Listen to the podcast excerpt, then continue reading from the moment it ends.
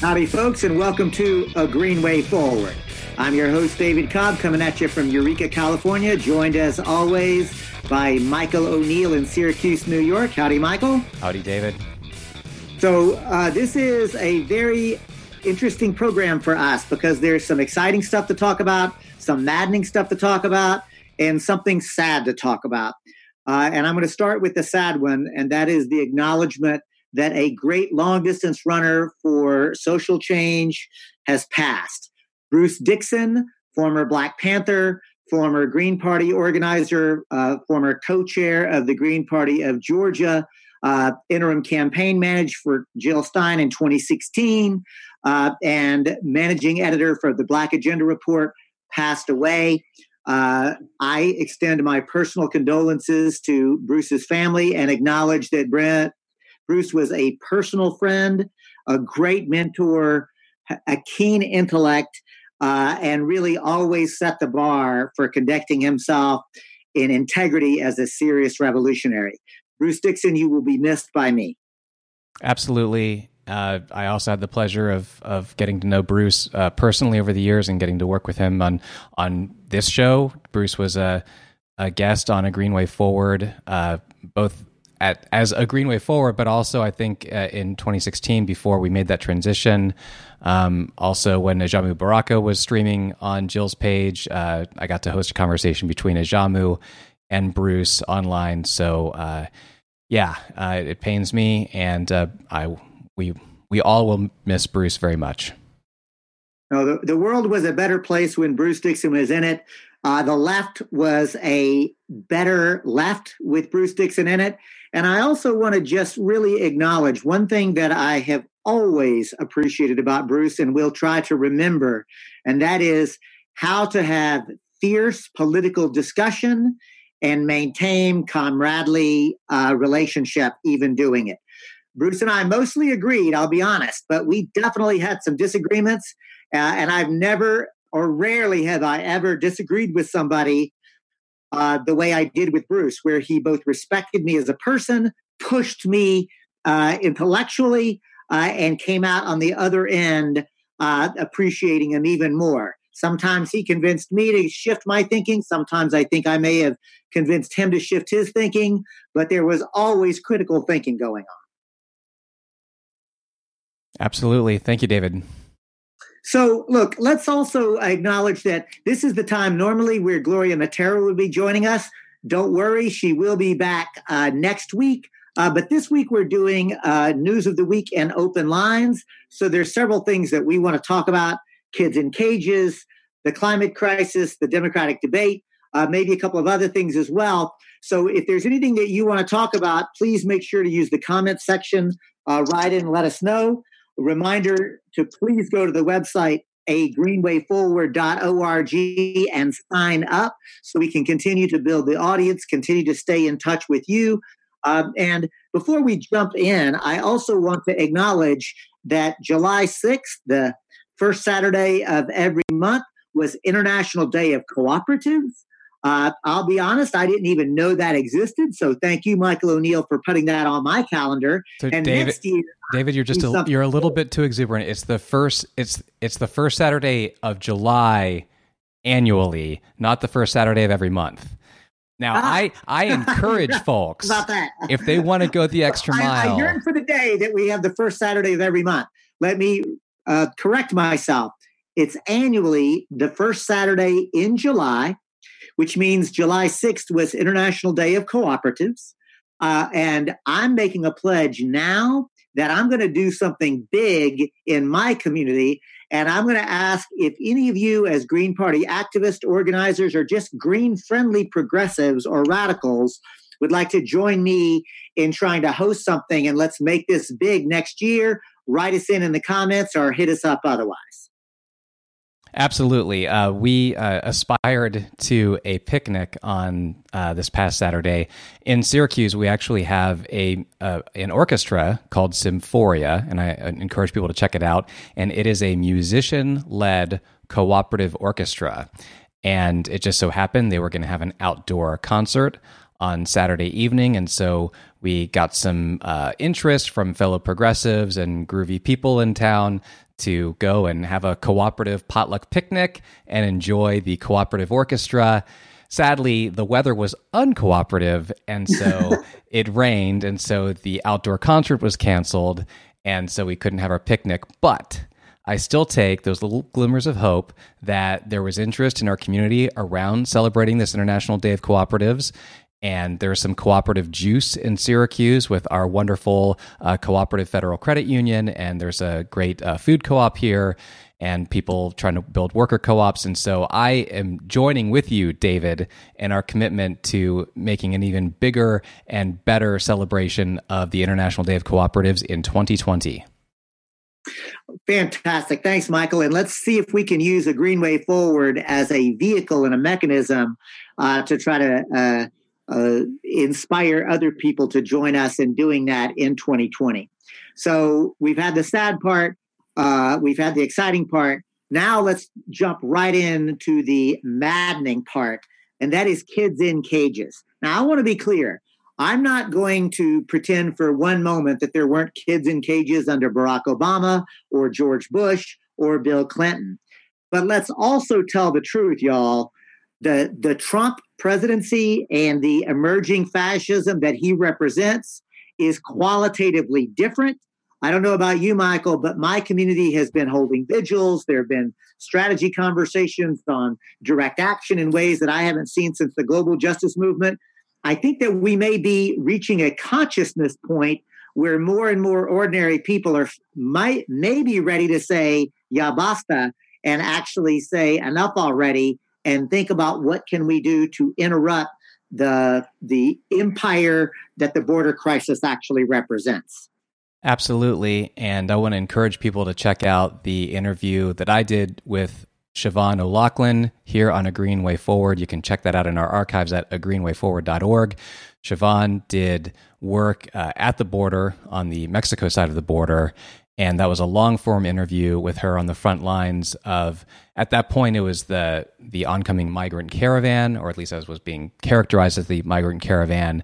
And the highlight was that, yes, this is a multi generational, multi presidency policy of um, of the way that we treat refugees, essentially, whether they're economic refugees or political refugees or refugees fleeing crime, these are refugees, and how we have de- denied their humanity at the border for a long time. But as David said, I completely agree. There's a qualitative difference here with the Donald Trump regime, and that people are being radicalized by this and and while we're now seeing in the media even in the somewhat mainstream media a more long view discussion about how this didn't come out of nowhere and we need to own that and we need to fight for the rights the human rights of migrants coming to this country Thank you so much for that, Michael. And I got to uh, say, like, I'm going to uh, take a step back uh, and remind all of us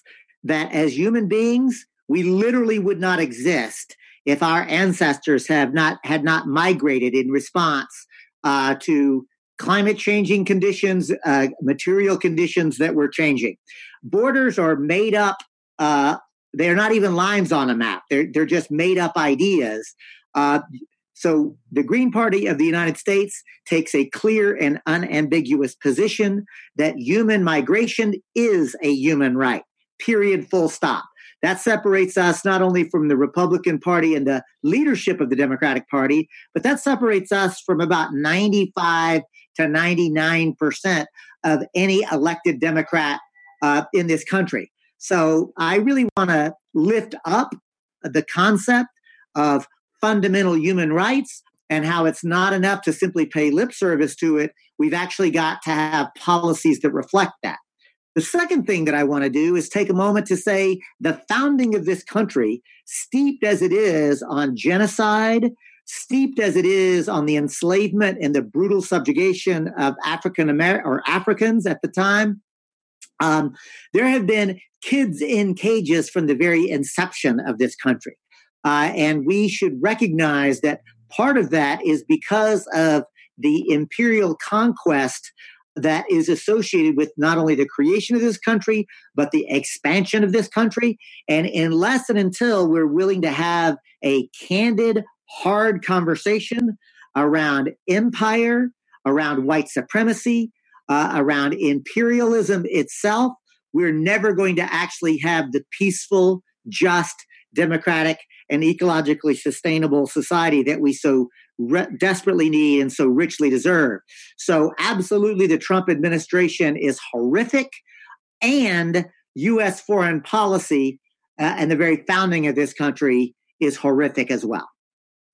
David, I uh, just put in the live chat the link to the Green Party of the United States uh, statement regarding a, a, a, demand for the United States to follow the United Nations protocol regarding the humanitarian treatment of migrants, asserting that human, humanita- humanitarian assistance to migrants is not a crime. So, speaking here not just to the incarceration of migrants in, in concentration camps, but also the criminalization of those who seek to provide aid and necessary human assistance to people who are coming to our country.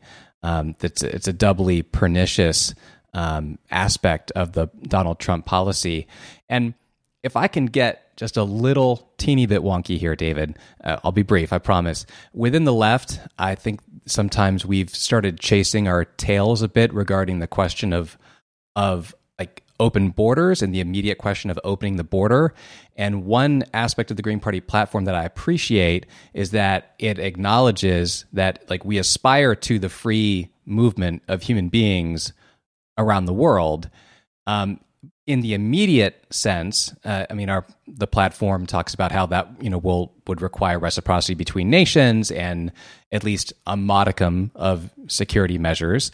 But the focus then turns from the border to the people crossing the border.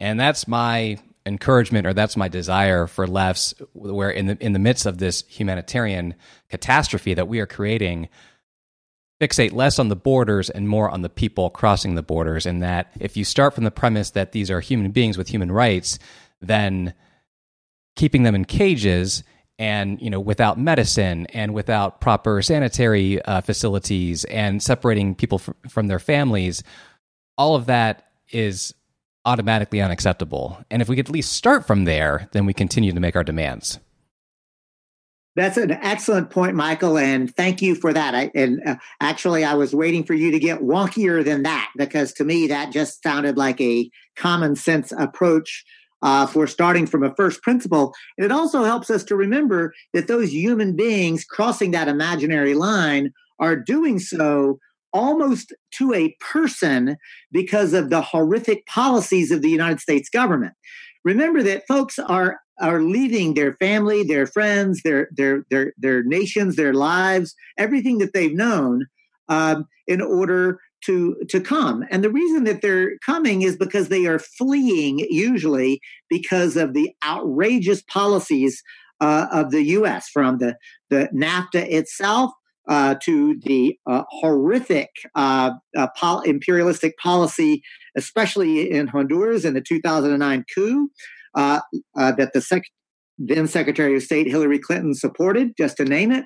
Uh, like we, literally, what we're seeing is U.S. foreign policy at the behest of transnational corporations is devastating people's lives, devastating uh, nations' economies, forcing people to flee, uh, and then putting up uh, these outrageous barriers uh, to entry on top of it. So, to me, when we remind ourselves that these are human beings, we have to look at the larger context for why human beings are having to flee and leave their own homes to begin with. And even the international consequences of the drug war waged here. Uh, the effect that that's had on other countries in our, our hemispheres in terms of the arming of, of governments to uh, at, at, other times, you know, the, like uh, when you're talking about Iran Contra and other uh, scandals, the actual fueling of the literal drug trade uh, in this hemisphere. Uh, there's so many ways that we have created catastrophic conditions outside of our country, and then we just act perplexed that uh, that that people flee those conditions, and uh, that's unacceptable. It is unacceptable. It reminds me, Michael. There's a fantastic book uh, called "Lies My Teacher Told Me." Uh, that basically helps. It's a, written by a history teacher who has taught at the junior high, high school, and university level. And he took a look at all of the history books uh, and basic in high school, and then basically showed the narrative of rah rah white people, uh, which it really is. And one of the things that, uh, and then he, he, compared that to actual reality that's taught at, at the university level about the actual uh, history of the U.S. and actual U.S. foreign policy. One of the things that he points out in that book, and it's really worth reading, is how when they talk about war, they will simply say war broke out as if it's the measles or something, and just like, oh, well, you know, who knows? It just broke out, as opposed to the conditions that were actually created by decisions usually at the part of either government and or transnational corporations. So i appreciate you really reminding us uh, the interconnection between u.s empire uh, uh, foreign policy for economic uh, reasons and the war on drugs and how that has created this toxic soup uh, that is uh, that is happening in this outrageous experience of tearing families apart at the border. Right. And so uh, here in Syracuse, we have a Lights of Liberty event coming up on Friday. It's a, a vigil outside of the uh, the federal building here in Syracuse, New York. Uh, it seems like there's a network of those events happening across the country. People should check that out. And while you are there with your comrades uh, demanding justice for migrants, uh, keep radicalizing that conversation for folks who maybe are new to this issue, right? In a comradely way, in a not condescending way, in a friendly way, but making sure that within your community, we realize that this this flashpoint that the the circumstances we've reached are intolerable but they were utterly unacceptable even before this this administration, and so we have to fight for something better. Well said, and I can uh, happy to report that there are over 600 uh, vigils, protest demonstrations happening under the the auspices of Lights for Liberty.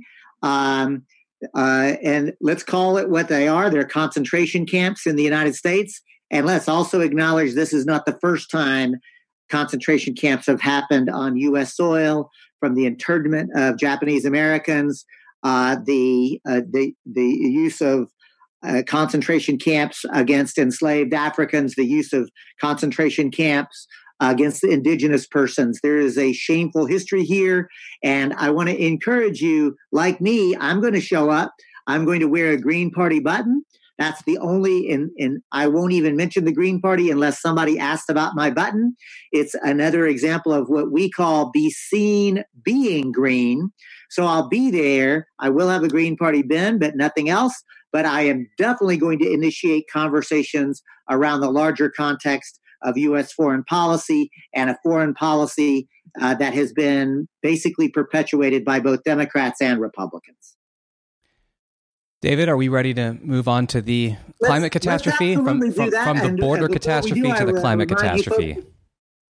I want to remind you that you are watching and or listening to a Greenway Forward. Uh, these are open lines, so if you're watching us on Facebook, you can join the conversation in the comments section. If you are listening on a podcast, please make sure to forward this podcast to other folks so we can continue to build our audience. The next thing I wanted to talk about, Michael, was the climate crisis and the fact that there is still actually time for a solution. Uh, I know that David Suzuki just had a both uh, a very sobering um, uh, essay, but also one that provided me some hope. And I know that cl- the climate is something that's near and dear to you, that you do a lot of writing on this. So I'm going to kick it to you and ask you to help frame out David Suzuki's piece. Sure. Well, I think that what David is essentially saying, and we've seen this in a, a few places, which is that the the climate crisis is the climate, yeah, the climate catastrophe is obviously there. It's happening already, and it's only going to get worse. The science is there that proves that. The technology is there to solve the climate crisis, or at least potentially to mitigate the worst possibilities of it. But what's missing is the political will. It's not about energy efficiency or energy effectiveness, it's about political effectiveness. And so he gives some credit to Canadian political parties for having climate plans, but that what what's on the map for elected governments across the world, for the most part, are not even on pace to keep track with the Paris Accords. And of course, as Greens, we know that the Paris Accords were not sufficient for uh, a real Green New Deal and for a, a solid shot of mitigating the worst or, or, certainly unacceptable consequences of, of climate catastrophe. So we're at this pivotal point, and that you know we need a a social, political, uh, energy, industrial revolution, and we've got less than a dozen years to do it. But uh, as he he concludes the piece, it's it's time for us to accept reality and work together to address the challenge. And so, what kills me about this piece, I, I kind of wish he named names more directly. Me too. And, and I want people like David Suzuki, I want people like Bill McKibben to come out and say that Republicans and right wingers deny the existence of climate catastrophe but Democrats and neoliberals deny the existence of climate solutions. When I hear a mainstream environmental NGO, author, writer, executive director, whatever, actually say that, I'll dance a jig live on this program, topless. Okay? Uh, that's a promise to all of you. Uh, maybe it's a threat. I don't know. It depends on how you feel about the prospect of me dancing a jig without my shirt on. But that's how strongly I feel about this. And and we need environmental groups, uh, especially the big ones with you know multi-million dollar budgets, to stand up and say that our elected officials can no longer deny the existence of climate solutions. David, what do you think? Well, I think that's exactly right. And I'm going to hold you to this, Michael, because one thing that we do know is that is your pledge. Because I am watching, and I, I, trust that viewers are seeing as well, that there is a roiling debate within Democratic Party circles. The leadership of the Democratic Party continues to behold, stay beholden to corporate interest in the fossil fuel industry, but there is a growing demand within the Democratic Party to address the existential crisis that the climate catastrophe represents. Uh, and we may well see uh, a, a, which side are you on moment uh, in this election cycle uh, between the corporate interests that uh, are uh, in control of the Democratic National Committee leadership, the neoliberal agenda, and genuine progressives who are trying to make change. Now, Michael and I are eco socialists. We're nonviolent revolutionaries. We believe that we have to completely restructure society. But Michael said that he would dance a jig without his shirt on live on this program if he saw mainstream Democratic Party front groups and the nonprofit industry begin to actually hold the Democratic Party uh, to account. And I'm telling you, I see the beginnings of that. One of the ways that I'm actually seeing the beginnings of that is the, the Democratic Party's national committee has so far refused to hold a debate on climate crisis. But some of the environmental campaigners like Greenpeace and the Sunrise Movement have actually not taken that lying down. They're actually beginning the process of protesting and demonstrating at the Democratic Party uh, headquarters and they are demanding that the guidelines for debates be changed. Now, Michael, I don't want to quibble with you about what it's going to take to get you to dance a jig topless on this program, but I'm going to ask you: Have you been seeing the same kind of fissures uh, in the uh, in the state of New York or in Syracuse, or as you're watching the national scene unfold? Do you think I'm being too optimistic or am I missing something when I see, say, I'm actually seeing a genuine split within Democratic Party circles? I see what I frequently see, which is that the rank and file good progressive Democrats are scratching their heads and they just can't imagine why there isn't going to be a climate focused debate, just like they couldn't imagine why the climate crisis was completely ignored for the most part in 2016 and then Nancy Pelosi and the other DNC bigwigs up uh, up on Mount Olympus, uh, they're you know slowly dragging their feet. And look, maybe the rank and file will be able to drag them into having a climate debate. But David, earlier this week, you mentioned to me that it seems to be going the other way, in that uh, the Democratic presidential commission, the DNC, you know, committee managing the presidential primary, is threatening to punish presidential candidates who participate in unsanctioned debates, whether it's on the climate crisis or any other topic. Exactly. And but that's the point, Michael. So instead of just scratching their heads and wonder about it, what I'm seeing is people from both Sunrise and Greenpeace are actually demonstrating in front of the Democratic National Headquarters. Now, I don't remember that happening in the last decade. Uh, the last time I remember a Democratic like uh, uh, uh, ordinary folks, uh, let's say non Greens, protesting in front of the DNC headquarters in Washington was during the global justice movement. Uh, and I'm beginning to see that as well. Literally, climate uh, change activists held a mass protest in front of the Democratic National Committee headquarters earlier this week. So, yes, it's true that the leadership of the DNC tried to clamp down and said, no, we will not host a climate debate and uh, on that topic. Uh, and in fact, they said any candidate who attempts to participate uh, will be punished by not being allowed to participate in any other DNC debate or function. But here's the difference activists did not stop, they began to protest directly. And I'll be honest, the only reason I know about uh, this is because Washington Democratic Governor Washington uh, Washington Democratic Governor Jay Inslee actually has been making a big deal of it. So what we're seeing is a genuine fight within the Democratic Party. Not now is it ha, has it risen to the level of the inherent contradictions to force people to actually split away from the Democratic Party? I don't know. But I do find it incredibly hopeful that people are beginning to recognize and act on the fact that the Democratic leadership is actually completely at the at the beck and call of the fossil fuel industry of Wall Street America and other corporate interests.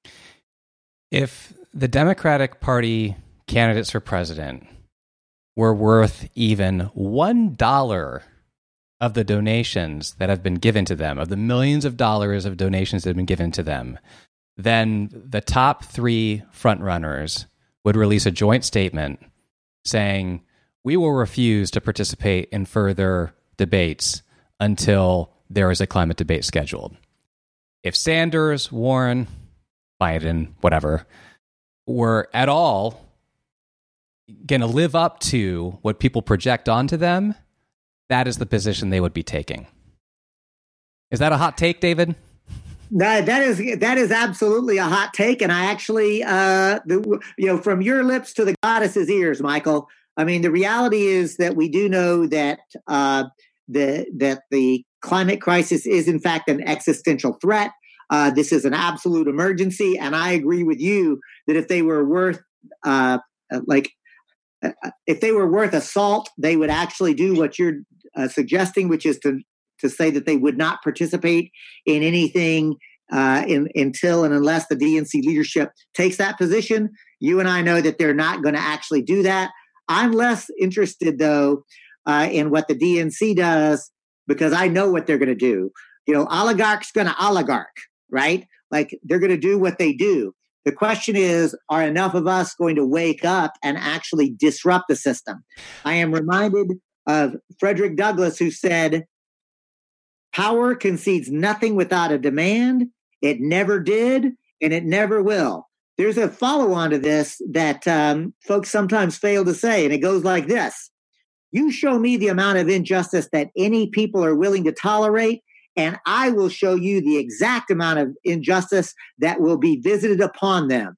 And this injustice will continue until it is resisted by words or deeds or blows. That's the moment that we're fast approaching. The question that I'm posing to you, the viewer listener of the Greenway Forward, which side are you on? Well, let me push you, David. Let me push you just a little bit. So we see a kind of um, there's a kind of permeability to the DNC, right? And so what what we're seeing is the rank and file pushing up against the leadership And over time, we've seen the DNC leadership have a capacity to absorb and rechannel that energy. And maybe they throw them half a loaf of bread or a crust of bread to satisfy them, right? And and then there's a celebration, right, over a symbolic victory. And we've been so starved of actual victories that uh, we actually latch on to the symbolic victory. And would not the energy being used to demonstrate in front of the DNC building and from a perhaps ungenerous perspective, pleading and supplicating to the oligarchs in charge of the Democratic National Committee be better spent in breaking the two party system and ditching the Democrats once and for all. Listen, of course you can push me on that, but I'm an easy uh, I'm an easy sell because I I left the Democratic Party uh, after Bill Clinton uh, back in 1997. Uh, uh, so I already made that break, and I completely agree with you that we would be better served uh, by those folks instead of protesting the Democratic Party to actually building alternative institutions, uh, building alternative political parties like the Green Party or the Socialist Party, or uh, building cooperatives and building other ways affirmatively. I'm simply saying that I'm going to encourage people to continue to push those internal inherent contradictions because I believe that when they do, they will ultimately land the same place that I have landed, the same place you have landed, Michael. And that is at the end of the day, the Democratic Party and its presidential primary process is where progressive politics goes to die because all the enthusiasm, all the effort, all the energy that's associated there ultimately gets absorbed and watered down such that the real power structure never gets changed. Absolutely. Uh, David, before we dig into some of the topics that came up in the Democratic Party presidential debates, I did just want to give two quick plugs for upcoming Green Party presidential debates. The Minnesota Green Party is going to host a presidential debate on July 19th, and we've got a link to that in the show notes as well as the Green Party's uh, Black Caucus will be hosting a presidential debate on September 20th. And uh, you can find the location and times for those at the link there again in the show notes. So, David, we've talked about the climate crisis. Uh, what are some of the other topics that uh, came up in the presidential debates that uh, we wanted to expand upon this evening? Well, thanks for that. And I do, uh, before we do, want to just say thank you, Carrie, for your astute observation that the mainstream media refused to tell us about the atrocity that was happening in the border. So apologies that we didn't get to that uh, earlier. Uh, Michael, here's uh, in broad strokes. At, at, the recent Democratic Party debates, what we saw is that the Green Party's positions on the Green New Deal, Medicare for all, free uh, tuition, uh, college tuition, uh, called to dismantle the empire, is beginning to get some lip service. Some of those more than others. At the end of the day, though, let's acknowledge that the Green Party it not only originally proposed these ideas, but we're the only political party that actually is making a pledge that when you vote for us, you can be confident that we're going to fight for those policies. So for me, the takeaway from the Democratic Party debate was we might work our butts off and get them to toss us a uh, uh, an applause line or two, but when it comes to actual policies, uh, that we just can't trust the Democratic Party. Absolutely, and this is the kind of shell game that uh, Democratic Party primary voters have to contend with. Is that even when a candidate comes around to saying yes, I want to promote free college, or yes, I'm for Medicare for all, they then have to start parsing like, well, are they really going to mean that? Because Barack Obama said he was for a lot of things before he got elected that he ended up never doing. Um, and so, and, and then you get into like, well, what does Medicare for all really mean when you start hearing some of these candidates talk about Medicare for all? And, uh, like fight for the party, fight for the candidates that have been for these policies from the beginning. Eh, look, anyone who's in the rank and file who comes to a position brand new, absolutely welcome with open arms. But when you're talking about career politicians, that's when you need to be a little more skeptical about their resume and how long they took to get here. There's no doubt about that. And I, again, like, look, uh, folks have heard me do it before. I think that all Greens ought to be able to do a version of this Some call it an elevator speech. Some call it a rap. Some call it a political rant. But it goes like this. Throughout the entire course of US history, we've seen that it's taken mass movements and alternative political parties to make systemic change. In fact, here's a list of the things that it's taken so called third parties, what I'll just call alternative parties, to champion at the ballot box. Here's the list. The abolition of slavery, women getting the right to vote, the creation of the Social Security Administration, unemployment insurance, workers' compensation laws, pure food laws, pure drug laws, the ending of child labor, the direct election of the United States Senate, the 40 hour work week, the entire creation uh, of worker protection laws. Folks, the entire fabric of what we today would consider the bare damned minimum for a decent, just, and compassionate society, that fabric, that tapestry was literally woven together, thread by thread, strand by strand, issue by issue, by so called third parties. Third parties who did their work when they were called naive and unrealistic. Third parties who did their work when they were called dangerous un Americans. And third parties who did their work when they were called spoilers. So if you want to live in, not just talk about, but actually live in a world that will end war as foreign policy, that will end U.S. imperial uh, foreign policy, if you want to live in a world that will transition to solar and uh, sustainable energy production and away from the climate crisis and fossil fuel industries, if you want to live in a society that will guarantee dignity for all and meaningful, productive, collective work for everyone, if you want to live in a society that will end the W Trade or- World Trade Organization, the International Monetary Fund, and the World Bank, if you want to live in a society that will guarantee health care for all, and access to education and abolish student debt, then you've got to have the courage that the people before you did and not just demand those things, but to vote for candidates who are running for those issues at the ballot box. Absolutely. And, uh, you know, the ballot box is one tool in the toolbox, but it's an essential tool in the toolbox. And that's what we fight for. And that's what we talk about here on this program. And we ap- appreciate people spreading the word of this live stream and podcast at agreenwayforward.org. Uh, David, was there anything else uh, that you wanted to cover from the DNC debates? You know, I don't think so. Not for me, Michael. Uh, I'm wondering if you had any uh, takeaways uh, other than those that we've already shared. It, just that it it just I can't stop smiling and laughing at how the these candidates keep borrowing, stealing, appropriating, expropriating from the Green Party platform circa 2016 and before.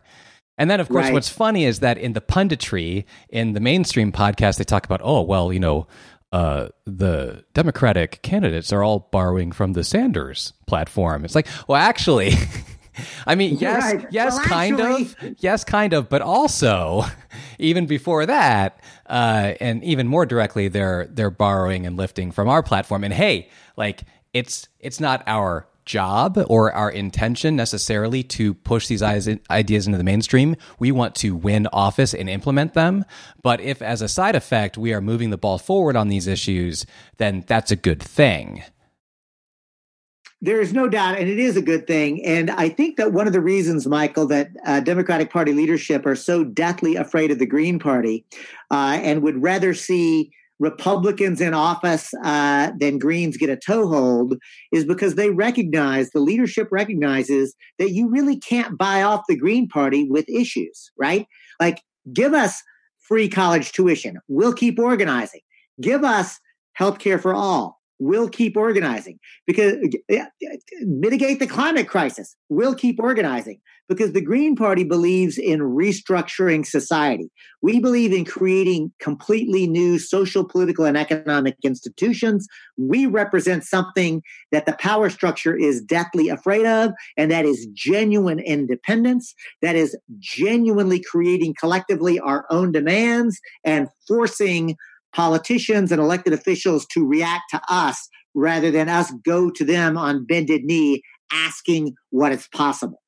Absolutely. And I just want to lift up uh, not just free college, but also abolishing student debt, which is like that's the next goalpost that's been set up uh, in in the current mainstream conversation, and that's something that uh, Jill Stein campaigned on in 2016 with you as her campaign manager and me on her staff, and so it's great that we hear that out there in the conversation. Uh, but of course, when we were calling for it in 2016, we were called cuckoo. But uh, know, now, right? now, it's just, it's, now it's just good sense. It, right. I mean, there is a level where uh, it, it, the hypocrisy is almost too much, Michael. That when Greens uh, uh, make a policy position, it's cuckoo, it's crazy, it's out in left field. But as soon as Bernie Sanders or somebody else does it, it's it's well, I mean, it's com- you know, it's unrealistic. Uh, and then whenever a, a, corporate Democrat does it, then it finally is able to be talked about. So the the hypocrisy is almost too much. So, David, I just have one last thing to mention. I threw this in the live chat already, and it's in the show notes. Uh, there, of course, was a horrible Supreme Court decision last week where basically the Supreme Court signed off on gerrymandering highest court of the land has said that the, the courts are not going to do anything to stop elected officials from drawing their own self serving partisan districts, which is a form of voter suppression and is absolutely one of the pillars of oligarchy in our country. And while that is absolutely a horrible decision, uh, we want to underline here that gerrymandering is yet another reason why proportional representation is an essential electoral reform, and that proportional representation can destroy, in many cases, the effect of gerrymandering. Uh, because you're no longer in the situation where a gerrymandered district, where you've it's now, uh, you know, uh, this you know supermajority of one uh, group of people and so they you know win the winner take all single seat election if you have a system where you have multi seat districts where you only need 25% of the vote, 20% of the vote, 30% of the vote to get elected, then that greatly undermines the effects of gerrymandering. And also, it's just good sense. And of course, with single transferable vote, you get proportional representation plus ranked choice voting. That's the gold standard that every Green, every electoral justice activist should be fighting for across the country. Well said. And let's remember the Rucho versus Common Cause case literally said that federal courts will not be allowed to hear challenges to gerrymandering, no matter how outrageous it is. So this is, and that's Governor Peanut Butter expressing his outrage uh, at the same uh, situation. Uh, would that there were more legislators like Governor Peanut Butter as outraged as we are. Uh, but the, uh, so this uh, vote is actually something that exceeds anything that anybody has ever thought about. and so I appreciate you bringing it up and reminding us that proportional representation is the gold standard. That's what we ought to be fighting for. That's what we ought to be demanding. At this point, I want to thank you, Michael O'Neill, for being uh, uh, the executive producer and uh, co host of this program. I want to thank you, the viewer listener, uh, for participating with us. And a final reminder please share this live stream uh, on any page, your own page, or any page that you ma- manage. Also, if you're listening to the podcast, share this podcast and everyone, please go to the website, agreenwayforward.org and sign up so that we can continue to build this audience. Peace. A Green Way Forward is broadcast live on Mondays at 8 p.m. Eastern Time from Dr. Jill Stein's Facebook page.